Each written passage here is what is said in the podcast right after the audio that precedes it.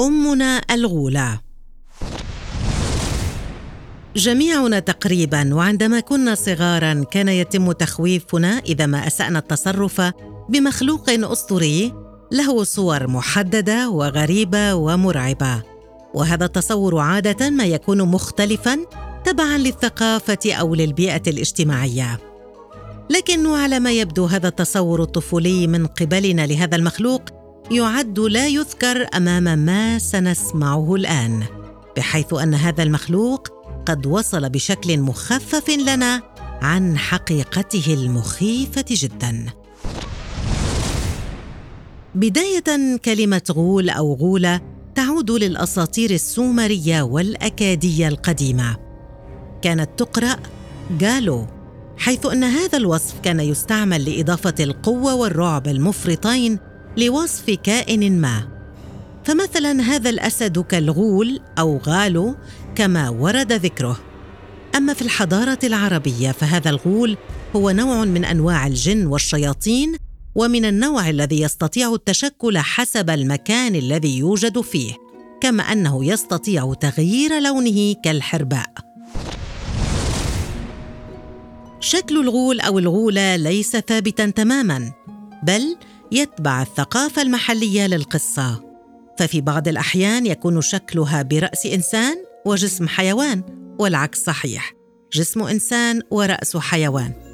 وهناك صفة مشتركة أن هذا النوع من الجن أو الشيطان يمتلك أرجل نعجة أي حوافرها. في الغالب يكون شكل الغول الأنثى مثلا على هيئة امرأة جميلة تظهر لفريستها وتغويها. وهذا الأمر غير محدد بسبب القدرة على التغير والتلون. ومن هنا ظهر ما يسمى بأمنا الغولة. صراحة قصص الغيلان الإناث والذكور كثيرة جدا. فمثلا عند الفراعنة تواجد هذا المخلوق وسمي سخمت وهذه الأخيرة هي أحد أضلاع الثالوث المقدس لمدينة منفث القديمة وهي زوجة الإله رع وكانت سخمت هذه آلهة الأمراض والأوبئة والسحر. وعندما غضب زوجها رع من البشر أرسلها كعقاب عليهم فكانت تخطف الأطفال وتقتلهم. وكانت أيضا تنشر الأمراض الغريبة والعجيبة. ووصل عدد ضحاياها إلى المئات إلى أن عفى رع عن البشر. كما قلنا فهي عند العرب جن أو شيطان ولا تزال إلى اليوم حكايات الغولة تظهر بين الحين والآخر. فيقال في أحد الدول العربية الشقيقة إنه إذا مر شخص ما بمقبرة ولم يسلم عليها ولم يمشي بهدوء ووقار فسيكون الهلاك على يد الغولة مصيرة.